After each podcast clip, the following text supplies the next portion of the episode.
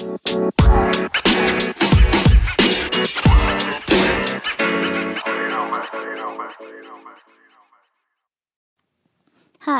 and welcome to Train Your Brain to Be Creative. Have you ever heard the phrase or the proverb, necessity is the mother of invention? Well, that's what this episode is going to be about. How sometimes creativity is the result of a need or the need to solve a problem.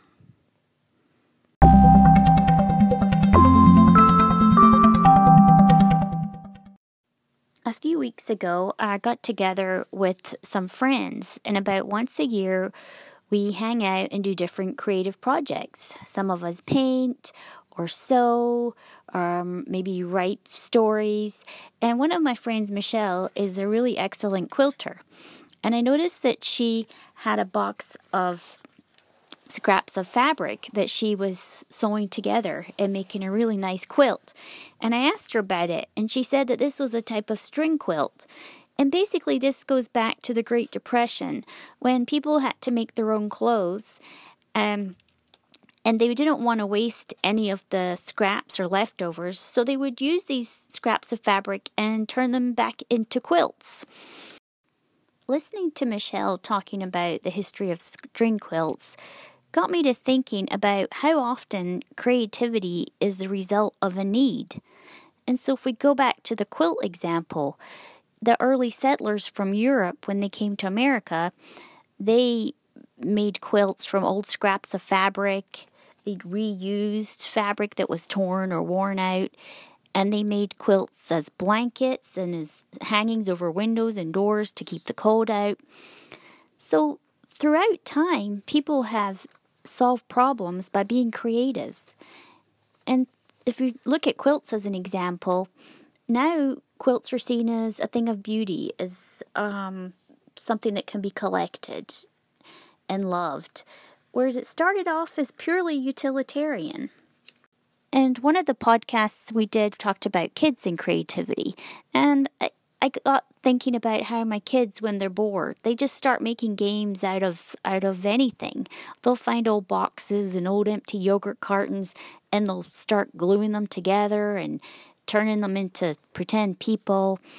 And so basically, the need is to not be bored, and they end up being creative. Everyone at some point has to solve a problem, they have to find solutions, they have to get creative whether it's how to make your old clothes last longer, whether it's how to keep your children entertained. Um, maybe you're working at home during the pandemic and you have to think of a way to keep your kids busy so you can get some work done. Or maybe it's just uh, what to make for dinner that night, something that everybody will eat. Everybody has the capacity to be creative, to come up with solutions, to problem solve, to think outside the box, as they say.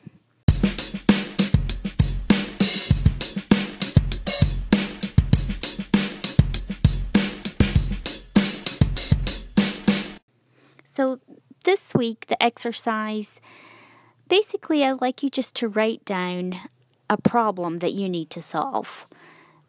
Just think about it for a few minutes. It could be, again, what to make for dinner that the whole family will eat.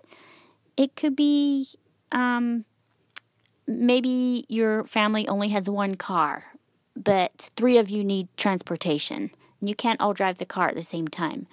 You need to come up with a creative solution. So it could be any problem that you need to solve in your life. So just take a few minutes, find a piece of paper, and write down any problem whatsoever that you need to solve. And then I would like you to write down as many different solutions to it as possible. These could be crazy solutions. These could be I find a magic wand and I magically make this problem go away. but you also have to have some practical solutions in there too. So write down as many solutions to this problem as you can think of. However crazy, however harebrained, however impractical, but just keep writing them down. And eventually you will find the solution that you need. You're just simply training your brain to think outside the box, to take a different tack. You're training your brain to think creatively. And thank you for listening, and we'll be back with another podcast very soon.